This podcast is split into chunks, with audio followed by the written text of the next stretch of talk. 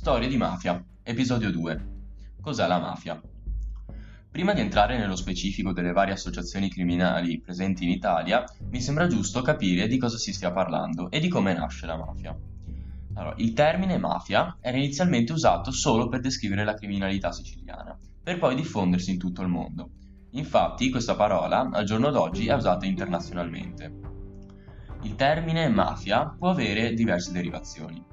In arabo questa parola significa luogo di riunione, ma è molto più probabile che la concezione del termine che abbiamo oggi derivi dal dialetto toscano antico. Significava povertà. Nel dizionario si può trovare la seguente definizione. La mafia è un'organizzazione di tipo criminale che esercita il controllo su certe attività economiche e su traffici illeciti e condiziona la libertà dei cittadini e il regolare andamento delle funzioni pubbliche.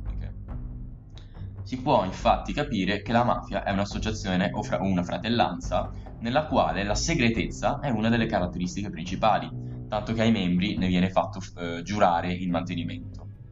Il termine omertà infatti indica il codice del silenzio della mafia e anche la non cooperazione con gli organi ufficiali di governo.